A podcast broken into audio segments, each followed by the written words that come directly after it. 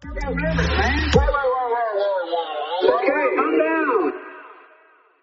can you talk about the process of de-dollarization? Yes. And why it's in the political discourse right now? It's in the political discourse as well it should be. Uh, it should have been before because it's been going on for a while. It's not a sudden development. It's accelerating now, and particularly as a result of the war in Ukraine, which I'll explain in a minute. Basically, here's the way to understand it. At the end of World War Two, roughly nineteen forty-five, all the major capitalist economies of the world, plus the Soviet Union, were in a shambles. They had been destroyed by the war. Uh, in the case of uh, Western Europe and Russia, tens of millions of people had died, uh, factories wrecked, uh, economies wrecked. One country alone in the world came out of World War Two in better shape than it went in, and that was the United States. No war was fought on our territory with the exception of Pearl Harbor at the beginning and then never again. And that was, it, you know, far away in Hawaii. And the United States, which had unemployment, put everybody back to work. Half the people went into the military, and the other half got jobs producing the uniforms and the guns and the planes for the military. So we went from a depression, the nineteen thirties, into nearly full employment in the nineteen forties. The war put Americans back to work, built up our economy at the same time that all of our potential competitors, Germany, Japan, Britain, Western Europe, every, were destroyed. So the world in nineteen forty-five hovered around the United States. The United States had a position it had never had before in its history, never even close. It was now the king. And the U S dollar became the global currency. In many parts of the world, even if there was a local currency, merchants didn't want it. They wanted to be paid in dollars by their own people, and on and on and on. So the dollar took on this fantastic global importance. It was, quote, as good as gold, because literally it was. It was as acceptable as a bar of gold would have been, and in the way no other currency could be. It meant that all over the world, people held on to dollars, and that has to be understood for the enormous gift to the United States that entailed. Think of it this way. If we buy something real from another country, French wine, or a Japanese automo- made-in-Japan automobile, or a software program produced in Finland, or whatever it is, we pay with little green pieces of paper, dollars, that cost absolutely nothing to produce. The whole world shipped goods and services to us for our use, for our consumption, for our use to produce yet more things, and all we had to give them was a piece of paper, a cheap little green piece of paper. Even better, they didn't want to hold on to the dollar in that form because it doesn't earn you anything. So what they did was, here we go now, lend those dollars back to the United States government, getting a treasury security which pays interest. It's a dollar object. You can convert it into dollars at a moment's notice, but it pays interest. So the government is now encouraged, our politicians, to borrow because the whole world is accumulating dollars. We had that situation for the whole second half of the twentieth century, and it played an enormous role in the prosperity and growth this country enjoyed. No other country was in that position. The British, by the way, had had that before. The British pound had been in the nineteenth century what the U S dollar became in the twentieth. Now, every country understood that, and every country was jealous of the United States because they wanted the benefit of producing little pieces of paper and expending them for real goods and services, only to have the people with the paper lend it back to their, their own government. This is a hustle that ev- any other country would be, you know, desperate to enjoy. They've all wanted it. But they couldn't do it because no other country was playing the role of the United States.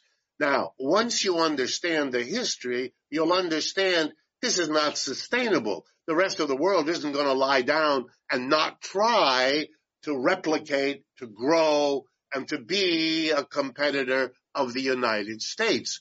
Western Europe even united in order to play that kind of role. And it began to be that the rest of the world, to a degree, not like the dollar, but to a degree, began using the euro starting in two thousand. Even a little bit the Japanese yen, because the Japanese grew dramatically in the second half of the twentieth century.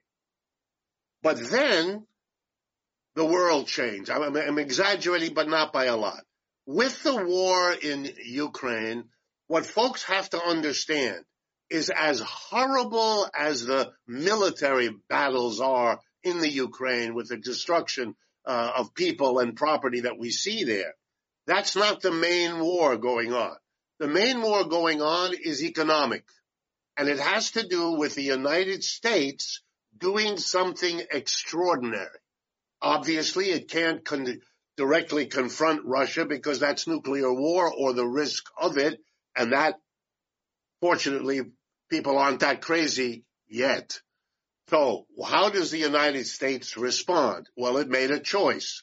It's going to hit Russia with sanctions. It is going to use every e- economic power it has, including the use of the dollar in the world, to go after the Russians, to deny them access to their own dollar reserves.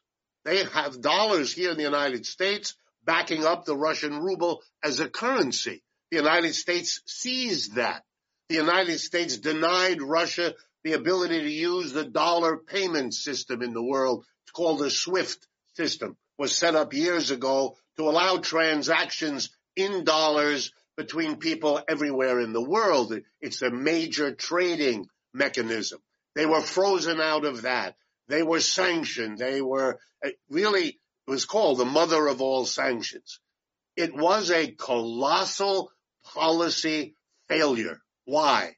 Because the Russians, it turned out, had a plan for how to get around the sanctions, having been sanctioned by the United States many times in the recent past. They had plenty of experience with dealing with them, and they learned from that experience. So, for example, refusing to buy Russian oil and gas, which was a crippling attack against Russia, designed to collapse their economy because they're dependent on exports of oil and gas, what the Russians were able to do very quickly was simply sell the oil and gas somewhere else, above all to India and to China. The two largest countries on earth are now energizing themselves with Russian oil and gas.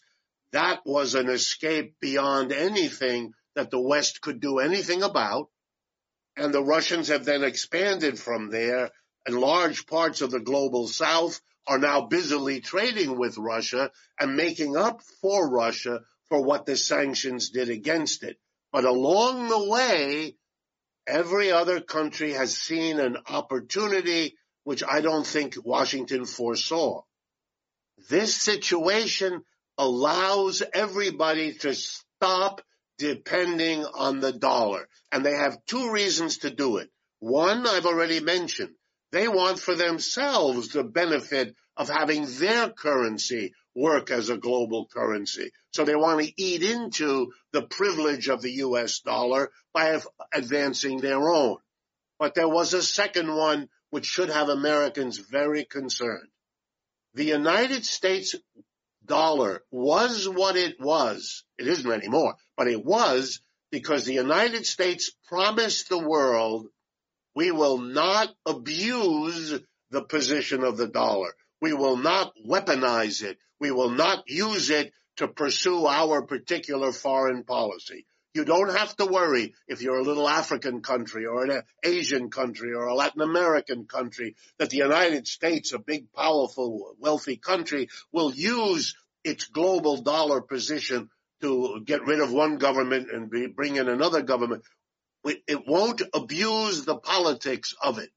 When the United States did that, demonized Russia and Putin and threw everything they had at him, they were sending an unmistakable message to everybody else in the world. Friend, foe, and in between. Watch out. The United States can't any longer manage the world the way it once did. And so it is abusing its role as the neutral caretaker for the world's currency by becoming a partisan user of its position. That's another reason, whether you're Indonesia or India or Brazil, to, to reduce your dependence on the dollar before fear at somebody, if not Biden, well, then maybe a Trump or whoever comes next, is going to be using this against you. And so the dollar, which was already shrinking because of the things I said before, the shrinkage has accelerated now, so that for the first time since the end of the war, World War Two, less than half of the reserves held by central banks around the world are now in dollars, about forty percent. Used to be seventy, eighty, ninety percent. It is now, and, and you see it everywhere. One of the biggest steps, the decision by Saudi Arabia a few months ago to stop doing what it had done for the United States, namely declare that they would not accept payment for their oil. And remember, Saudi Arabia is the world's largest oil producer. They would only accept payment in dollars. That was an enormous boost to the dollar as a, because everybody who buys oil, which is more than half the countries of the world, have to get the dollars and use them to pay. Saudi Arabia changed its position, signed an agreement with China. They are now sending oil to China, accepting payment in Chinese yuan instead of the dollar. And with that, kind of, it's the end. And if I could make one point, Katie, it's really important. This is part of something Americans have not yet wrapped their heads around. The American empire, like every empire before it, is now shrinking. You know, empires rise, they have a flourish, they grow, it's very impressive, and at their peak, they can't imagine that it won't last forever. It never has. Every empire, the Greek, the Roman, the Persian, the Turkish, the, you fill in the blank, they all went up, and then they went down. The ride up, much more fun than the ride down. We are now in the ride down, and we better be very careful, because denial, which is the way most of America is so far dealing with it, is not a solution. It doesn't go away because you pretend it isn't happening. The dollar's decline is a literal barometer week in and week out of what we're seeing. The failure in Ukraine is another one. I mean, you've got to see, we didn't win in Vietnam. We didn't win in Afghanistan. We didn't win in Iraq. You can dance around it twenty different ways, but it is the truth. This is not an argument about who's the good guys and the bad guys. I'm just explaining where we are not facing a decline that is underway and that is showing us its face, if only we're willing to see it. And we could have a, quote, decent, soft landing. Empires do not have to go out in a horrible explosion. They can decline. Britain, not that they're a model, but after trying twice to stop the United States in the War of Independence and again the War of eighteen twelve, the British figured out we can't do this militarily, and they came to terms with their decline and being replaced by the American empire. I don't know what's coming next. I don't know whether the Chinese will be the next empire or whether it'll be handled in a multinational way, and there's some evidence in both directions. But the United States is not able to do what it did, and one of the greatest mistakes empires in the past have made is overreaching when they can't do that anymore.